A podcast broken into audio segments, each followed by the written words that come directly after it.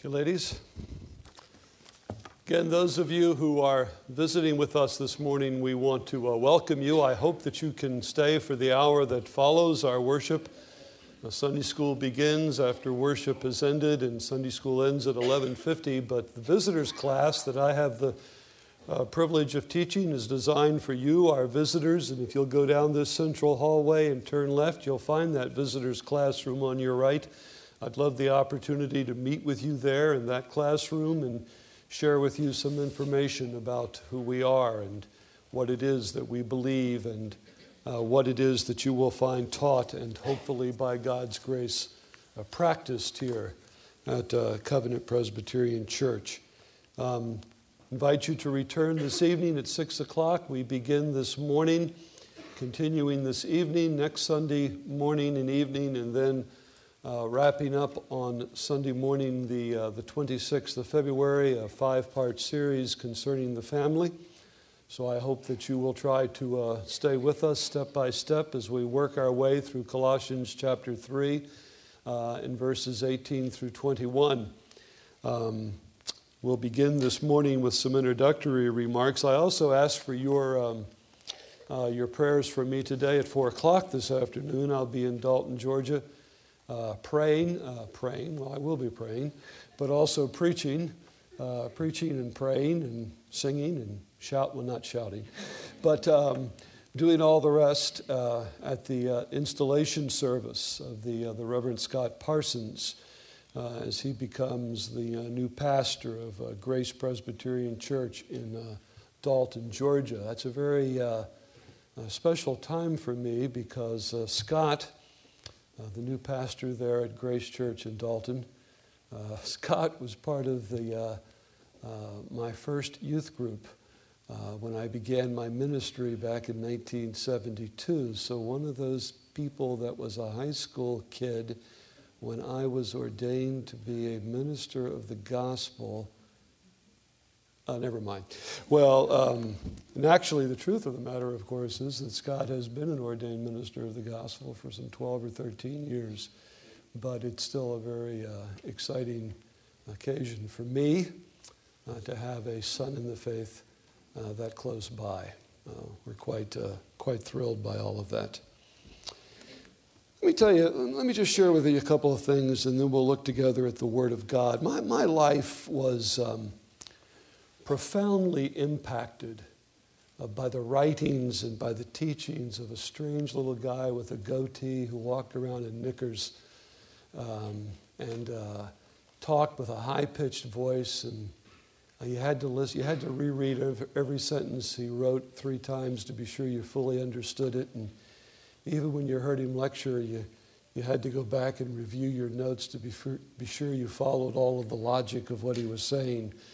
Uh, but Dr. Francis Schaeffer uh, was profoundly used by the Lord uh, in my life. Through him, uh, the Lord opened my eyes to, to see that Christianity uh, is not simply getting your ticket punched for heaven. Uh, but that Christianity is a matter of embracing Jesus as Savior and Lord and, and of coming to understand, of coming to understand that if He is not Lord of all, then he is not Lord at all. Dr. Schaeffer spoke often about the title of our sermon.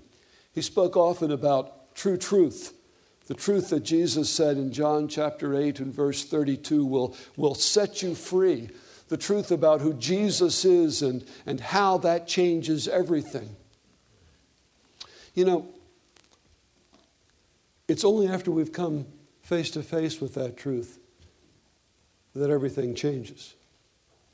Peter knew that Jesus was the Christ, the Son of the living God, but Peter's eyes were not fully opened until after the resurrection. It was after seeing the risen Lord that Peter was changed, changed from a scared, timid man who denied three times even knowing Jesus into that bold preacher who stands in the temple in Jerusalem and proclaims for all to hear, for this entire audience uh, of Jewish people to hear, that this Jesus, whom you have crucified, he's Lord, he's God, he is Christ, he is the Messiah.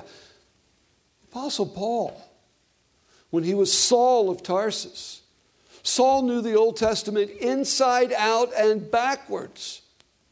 Paul was well steeped in theology, but it was an encounter with the risen Lord, followed by three days of blindness, that finally opened his eyes to the true truth that Jesus is the God man who, having no sin of his own, took upon himself the sins of his people, paid the penalty for their transgressions, freeing them from sin's curse and power. Now, what was true for Peter? What was true for Paul? What was true for me is true for all. It is true for everyone. Listen to me. If you're here this morning and you claim to be a believer, please hear me. What was true for Peter, what was true for Paul, what was true for me, and is true for me. It is true for all who name the name of Jesus Christ. The message of the gospel becomes true truth because the Holy Spirit changes our hearts and He, he renews our minds and, and He opens our eyes so that we can see that Jesus is the Creator and the Sustainer by whom and for whom all things were made, that He is the righteous Judge and the merciful Savior of all He has created, that He is the sovereign Lord and the mighty King who rules over all. By God's grace, we become people who hear and who understand and who believe. Now, follow me. And we become a people who find ourselves burning with a holy zeal to glorify Him in all that we do and say and think and feel. True truth. Many today claim there is no such thing as true truth much less, uh, there's no such thing as truth, much less true truth, much less absolute truth. Truths that are true for everyone, everywhere, at all times.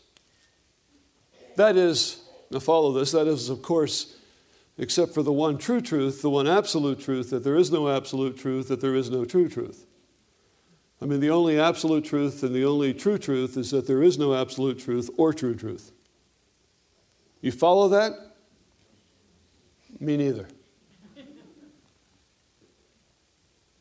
Many think this idea that there is no true truth, it's good news. If there's no true truth, no absolute truth, then we're free to do whatever seems right in our own eyes.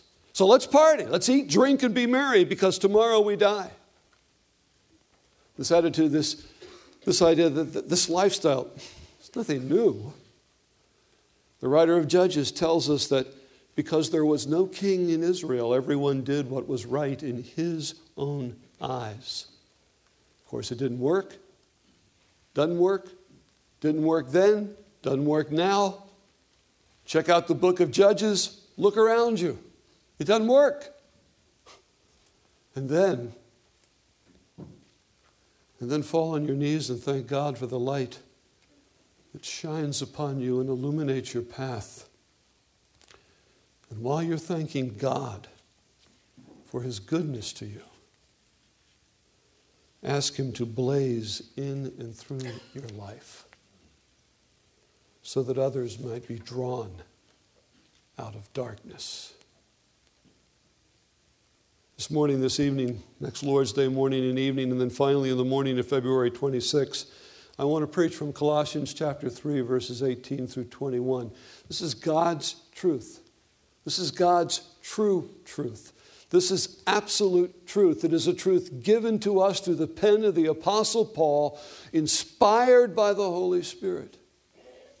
So let us read together the Word of God and then pray and ask God to illuminate our minds, to change our hearts. As Bill prayed this morning, to soften our hearts, to make our minds receptive to the truth of God's inspired and holy word as we examine together his word about family. Turn to Colossians chapter 3. I'm going to begin reading with verse 1. The only thing that really interests us this morning is an introduction to verses 18 through 21. But if you're new to Covenant Presbyterian Church, let me tell you this. When it comes to the study and examination of God's Word, I hope for us there will always be one thing that is overwhelmingly significant, after we have called upon the Lord to illuminate for us His inspired word. And that will be context, context, context, context, context. You have to read Scripture in its context. You have to look at the surrounding verses. If you start pulling out passages of Scripture and you don't have any idea what the verses around that passage of Scripture say, then you can use and abuse those two or three verses that you choose to make use of. Context, context, context, context. Now, if we were going to properly set the context here, we would begin with Genesis 1 and we would finish. And I say that with all seriousness. And if I were going to try, okay, let's narrow the context here, we'd at least read the New Testament. Well, let's narrow it, we'd at least read all of Pauline's epistle, all of Paul's epistles. Let's narrow it, we'd at least read all of Colossians. Well, we're not going to do that. But that is important. But at least let me begin with verse 1 of Colossians chapter 3. Since then you have been raised with Christ, set your heart on things above where Christ is seated at the right hand of God. Set your mind on things above, not on earthly things. For you died, and your life is now hidden with Christ in God. When Christ, who is your life, appears, then you will appear with him in glory. Put to death, therefore, whatever belongs to your earthly nature sexual immorality, impurity, lust, evil desires, and greed, which is idolatry. Because of these, the wrath of God is coming. You used to walk in these ways in the life you once lived, but now you must rid yourself of all such things as these anger, rage, malice, slander, and filthy language from your lips. Do not lie to each other, since you have taken off your old self with its practices and have put on the new self, which is being renewed in knowledge in the image of its Creator. Here there is no Greek or Jew, circumcised or uncircumcised, barbarian, Scythian slave, or free, but Christ is all and is in all. Therefore, our second therefore, therefore, as God's chosen people, holy and dearly loved, clothe yourselves with compassion, kindness, humility, gentleness, and patience. Bear with each other and forgive whatever grievances you may have against one another. Forgive as the Lord forgave you. And over all of these virtues, put on love, which binds them all together in perfect unity. Let the peace of Christ rule in your hearts, since as members of one body you were called to peace. And be thankful. Let the word of Christ dwell in you richly as you teach and admonish one another with all wisdom, and as you sing psalms, hymns, and spiritual songs with gratitude in your hearts to God. And whatever you do, whether in word or deed, do it all in the name of the Lord Jesus, giving thanks to God the Father through him. Wives, Submit to your husbands as is fitting in the Lord. Husbands, love your wives and do not be harsh with them. Children, obey your parents in everything, for this pleases the Lord. Fathers, do not embitter your children, or they will become discouraged. Let's pray. Father, teach us. Instruct our minds, change our hearts, break our wills, remake us in your image. Oh God, we pray that for ourselves as individuals, but this morning particularly, we pray that also for whatever our position or place might be within a family structure. Father, may we as individuals and as individual members of various family structures, may we be the people you would have us to be to your glory, to your honor, to your praise. We ask it in Jesus' name. Amen. Now, as we read these words, especially verses 18 through 21, obviously, and I hope I reflected it at least somewhat in when I just prayed, obviously, some of you are not married. And obvious, unless you have something to tell us you haven't, you know, you haven't been sharing, but some of you are not married. And others, you, others of you are, are, members of, of families in which one or more parts are missing. So some of you are going to be real tempted at this point to click off here and do something else. But it's important for all of us. I hope we understand it is important for all of us that God bless us with strong, godly homes in which husbands and wives, children and parents love and serve each other according to the pattern of Colossians 3. That's because our world is in terrible trouble, and what this world needs, at least in part, is a God honoring, Christ centered, spirit empowered church. But the church is only as strong as its families. And our families are only as strong as their individual members, be they fathers, mothers, single parents, children, single adults. Our various family units are strong only when each of us is striving in the strength that God provides to lovingly serve Him as we lovingly serve one another in His name. And it is only as we do that individually that our families become what God intends for them to become. And it is only as our families become what God intends for them to become that the church can be what God intends for the church to be. During Paul's second missionary journey, he had uh, an extended time in the, in the city of Ephesus, which lays on the, the west coast of the modern land of Turkey. And while there, he sent missionaries into the interior of Asia Minor. One of those missionaries was named Epaphras. Look forward to meeting Epaphras. Mean, he traveled 100 miles inland to the Lycus Valley, and there we believe that God used him to plant three churches Hierapolis, Laodicea, and Colossae. Five years later, Paul found himself a prisoner in Rome, and he writes to the churches, to the church in Ephesus and to the church in Colossae, as well as a, a personal letter to a good friend named Philemon. His letter to the Colossians was meant to encourage them, it was meant to further instruct them about the person and work of our Lord, and it was meant to challenge them to live as followers of Jesus Christ. And if we're going to profit from a study of Colossians 3, verses 18 through 21, we need to do what I'm trying to do this morning, and that is pause and first appreciate what Paul has said previously in this epistle. What Paul has done, let me tell you what Paul has done in this epistle. What Paul has done in this epistle is he has been enthusiastically teaching true truth.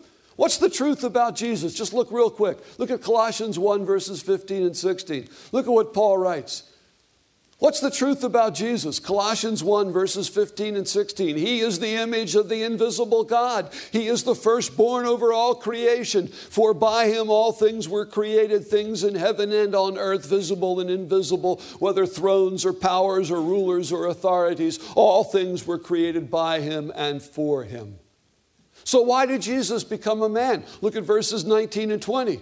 God was pleased to have all his fullness dwell in, dwell in him, and through him to reconcile to himself all things, whether things on earth or things in heaven, by making peace through his blood shed on the cross. And what has Christ accomplished on our behalf? Look back at verses 13 and 14. He has rescued us. You know this passage because I quote it continuously. He has rescued us from the dominion of darkness, and He has brought us into the kingdom of the Son He loves, in whom we have redemption, we have the forgiveness of sins. This is who Jesus is.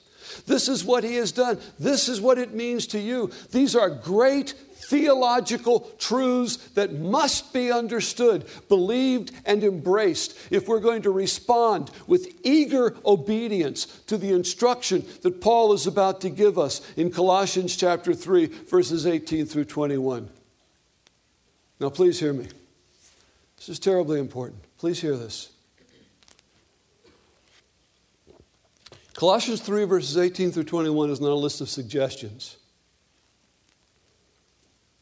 Colossians 3, verses 18 through 21 is a brief, a brief observation concerning how those who believe the doctrinal truths that Paul has set before them in the first two and a half chapters of this epistle, how those who are in love with Jesus and burn with a holy passion to serve him by serving others, how they should live and serve Him by serving one another as members of a family.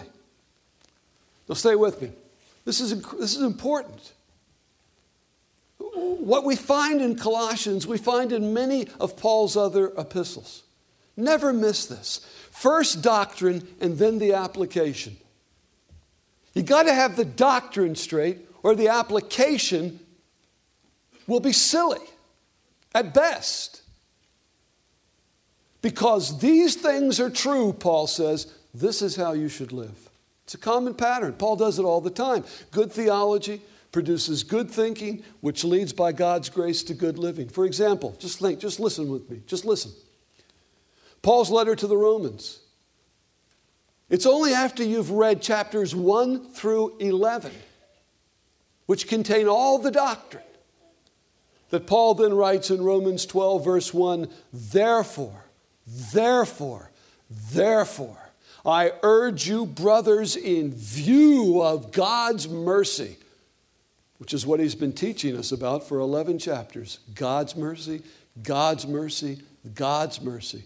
Therefore, in view of God's mercy, offer your bodies as living sacrifices, holy and pleasing to God, which is your reasonable service. Again in Ephesians, first the doctrine, chapters 1 through 3. Only then will Paul write in Ephesians 4 1, I urge you to live a life worthy of this calling you have received. This calling I've just spent three chapters describing for you. Doctrine and life, life and doctrine. If your doctrine doesn't impact your life, then your beliefs are nothing but dead orthodoxy. They're worthless, they're meaningless. If your doctrine doesn't impact your life, then your beliefs are nothing but dead orthodoxy. If your lives don't reflect true doctrine. The absolute truths of Scripture, the pure and undefiled doctrine taught in God's holy word, then your religion is nothing more than another set of ethical instructions. It's nothing more than another man made fantasy. You may think you have sound, wise advice to offer but it's no wiser and it's no sounder than anybody else's advice that is not built upon the doctrinal revelation of Holy Scripture. You new to Covenant Presbyterian Church? You need to understand something. Doctrine and theology for us is important. Why? I hope and pray to God, not so we can walk around going, I know my doctrine. I got my theology straight. I hope you do know your doctrine. I hope you do know your doctrine. I hope you do have your theology straight. But if it doesn't impact your life, it's worthless, it's meaningless, it's dead orthodoxy. But I hope you never find here at Covenant Presbyterian Church where we just stand around and give you some good advice. Unless that good advice we give you is clearly a reflection of the principles taught in God's holy word because you can go to a thousand places to get good advice. All right? Doctrine and life, life in doctrine. Is it any wonder that Paul, when he writes to the young man Timothy, as Timothy is assuming responsibility to become the pastor of the church in Ephesus, what's Paul say to Timothy? He says to Timothy, Watch your life and doctrine closely. Doctrine and life. Life and doctrine. They must go together.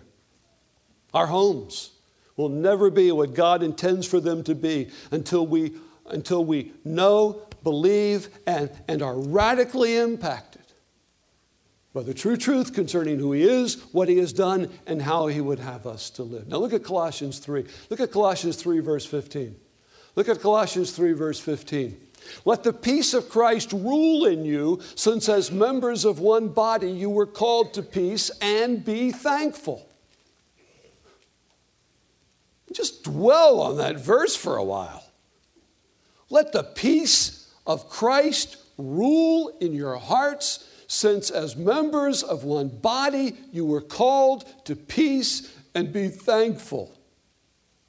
People whose lives have been impacted by the grace and mercy of God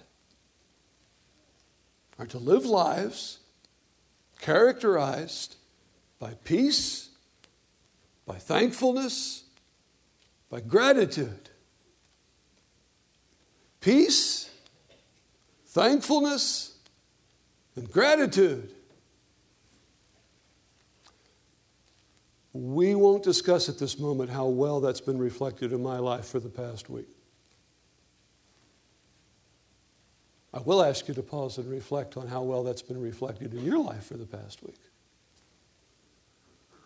Because probably your life's a lot like my life. Isn't that amazing? These are the people you see. People whose lives are characterized by peace and thankfulness and gratitude. These are the people to whom Paul could write in Colossians 3:17, "So whatever you do, whether in word or deed, you do it all in the name of the Lord Jesus, giving thanks to God the Father before through him." Listen to me. Because of grace, listen. Because of grace, you were drawn to the cross and there you laid your burden down. Because of grace, you were drawn to the cross, and there you laid your burden down. Because of grace, you walk on with gratitude governing your heart, at peace, thankful, eager to show and share with others the good news that the King has come and his name is Jesus. How is that possible? Because the focus is no longer on you, the focus is now on serving him by serving others, by glorifying him, by sharing with others the good news. It is by grace that you were drawn to the cross. It is by grace it is because of the cross that you now walk on in gratitude. Peace and thanksgiving ruling in your heart. So that whatever you eat or drink or whatever you do, Paul says in 1 Corinthians 10:31, you do it all what? For the glory of God. And that includes, listen to me, fathers, mothers, husbands, wives, parents, children, single parents, singles. Listen to me. And that includes how you treat, speak to, and serve one another as members of a family. You can't get it right within your own family structure, then I don't know where you think you're going to get it right. It begins in the home. Now, please note carefully. Listen to me. Okay. Let me say this gently.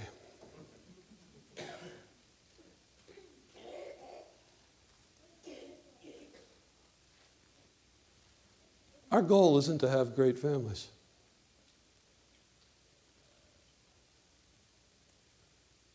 You hear me? Our goal is not to have great families. Our goal is to have families that glorify the Lord.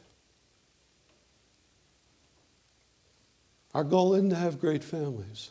Our goal is to have families that glorify the Lord. Paul isn't providing, listen to me. Paul is not providing us here with a formula for success. That is how we approach Scripture all the time. Just give me the formula. Paul is not sharing with us here a formula for success. Paul is not saying, do this and your family will be wonderful. Paul is teaching us that this is how families are to serve one another to the glory of God. And that's our goal.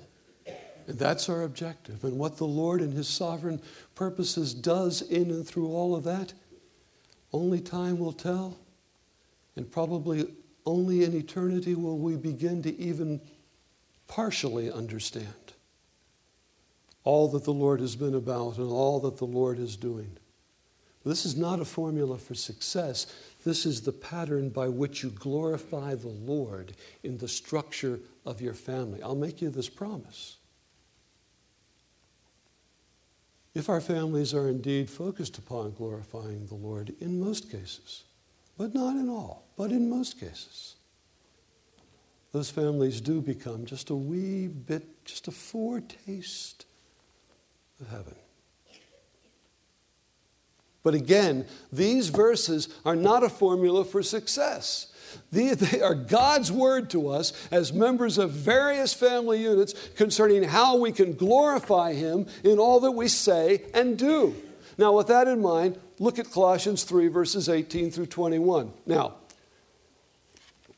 put your finger there and turn back to Ephesians chapter 5. Hold, keep a finger at Colossians chapter 3, verses 18 through 21, and then turn back for a moment to Ephesians chapter 5, verses 21 through 6, uh, chapter 6 and verse 4. Now, I ask you to do that just to see visually what, all, what some of you, most of you probably already know. Obviously, what Paul writes in Ephesians is far more detailed than when he writes in Colossians. I mean, these letters were probably written at the same time, delivered by the same messenger, and read together. So, when Paul, so what Paul writes in Ephesians informs what he writes in Colossians. But I want you to understand one of the reasons Ephesians is longer is because in Ephesians, Paul uses the relationship of husband and wife to illustrate the relationship of Christ and his church. He doesn't do that in Colossians, and thus what he writes in Colossians is shorter than his instructions to the Ephesians. Of course, the truth is, both of these passages are rather short, don't you think? I mean, they're rather short when you think about the subject matter. I mean, obviously, somebody's going to ask, Paul, uh, Paul, Paul, Paul, do you really think that what you've written is sufficient? I mean, do you really believe that you've offered us sufficient information about how to structure our homes. I mean, four verses. Come on. I could write pages, and of course, people have. Four verses. I mean, even in Ephesians, you only have 16 verses. And many of those verses are concerned with ecclesiology, which is the doctrine of the church. You know, I, I need more than four verses. Oh, I need some nuts and bolts if I'm going to hold my family together. Come on.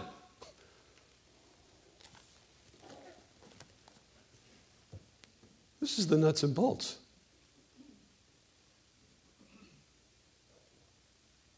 This is the nuts and bolts. You understand my point? Colossians 3, verses 18 through 21 has to be read in what? In context, in context. Bill's got it. In context, in context, in context. It has to be. You want the nuts and bolts? Then start digging. I'm trying to get my new VCR, DVD, whatever that thing is, playing last night. The instruction manual looked like this. You know what? I wanted it to work. So what were we so you know what I did? I told Jason to make it work.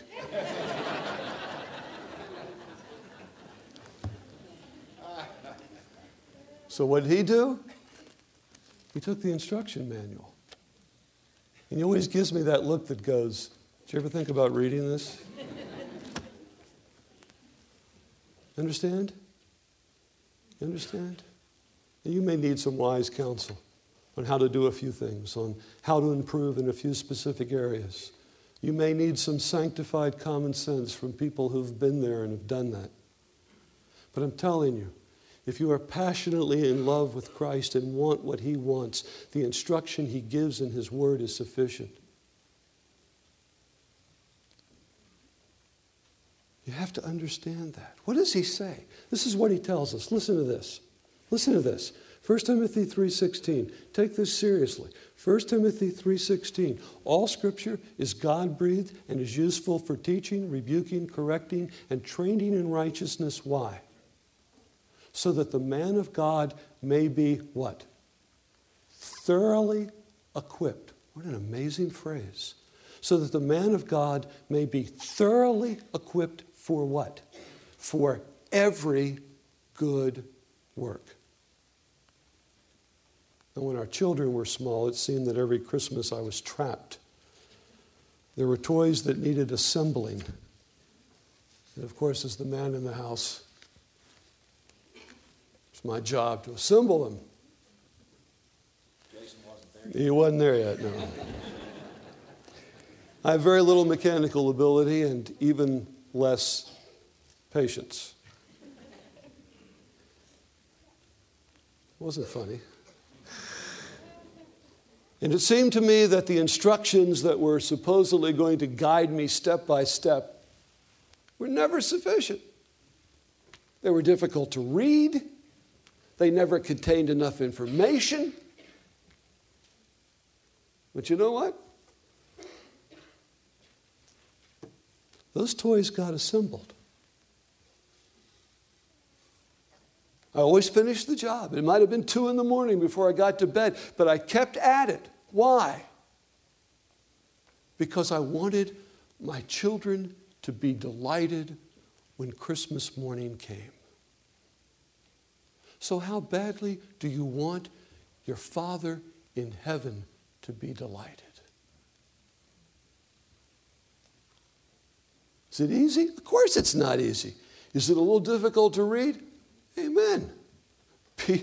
Again, I was just reading this verse again where Peter says in 2 Peter, you know that Apostle Paul, he wrote some things that are hard to understand. And that's Peter commenting on Paul.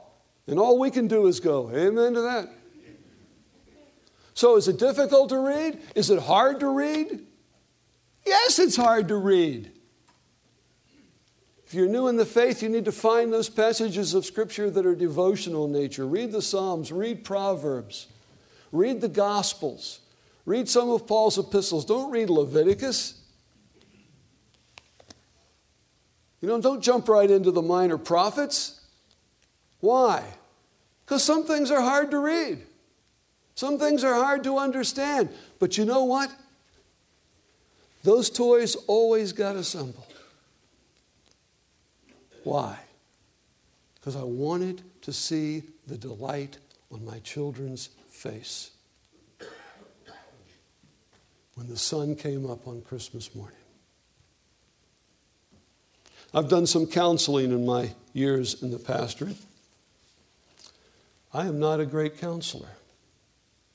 Need counseling, you go to my other son in law, John, he'll take care of you.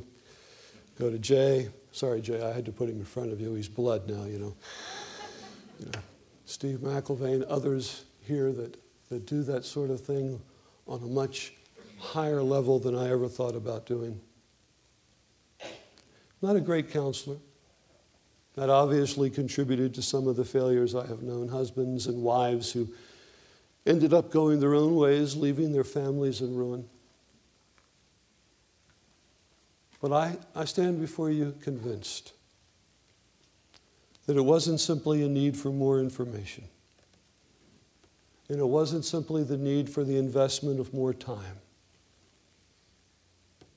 In almost every case I can think of, failure resulted because there was an unwillingness on the part of one or both to submit their wills to God's. It wasn't that they didn't understand what God wanted, and it wasn't that they weren't able, in God's strength, to do what He asked. It was something much more fundamental.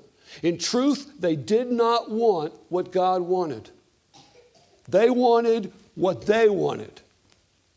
And if what they wanted didn't correspond to what God wanted, they weren't about to repent of their ways and embrace the way of truth. They simply weren't going to do what they clearly understood the Scripture required them to do.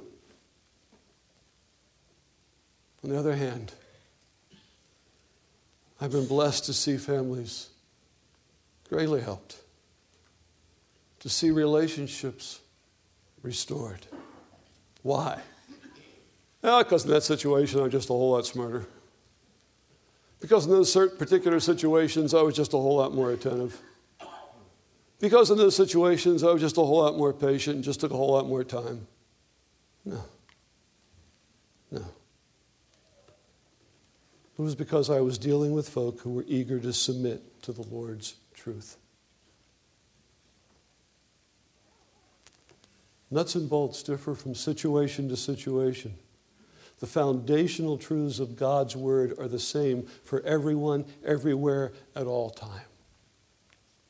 What is needed is the burning desire to do whatever we do in word or deed, to do it unto the Lord, eager to demonstrate to Him, to demonstrate to others our thanksgiving and our gratitude for the, for the, for the forgiveness and, and the love and, and the mercy and the peace that is ours because of who Jesus is and what He has done to rescue us from sin's curse and power.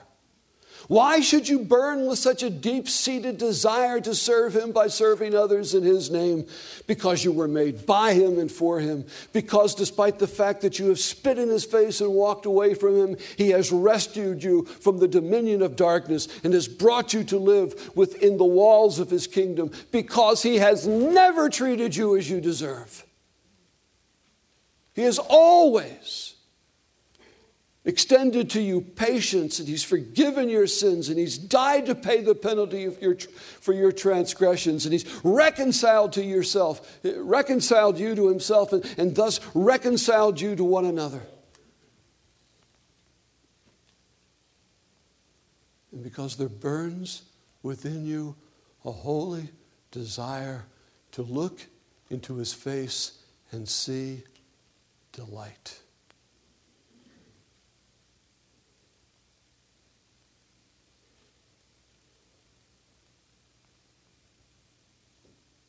Because there is nothing more important to you in this world or in that to come than to hear from your Savior's lips these words Well done, good, faithful servant.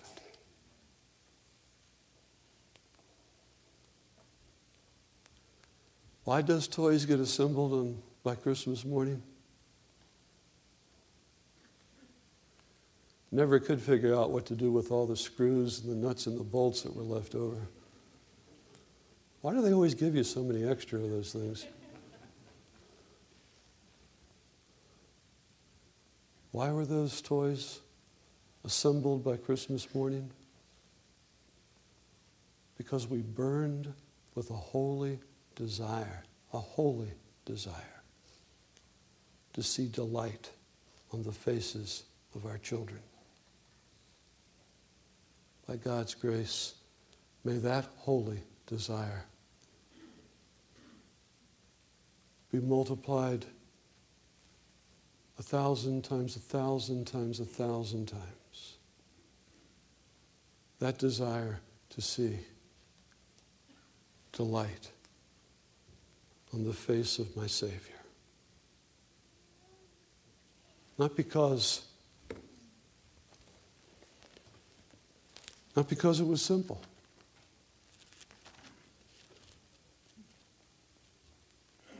Not because it was easy. Not because there were simply 12 steps to be followed and everything would be hunky dory. But because we burned with the desire to do what would glorify Him. To do what was glorifying to his holy name. Because that's our goal. That's our objective. Doctrine, then life. So, what is the chief end of man? The chief end of man is to what? Is to glorify God. And then enjoy Him forever. Let's pray.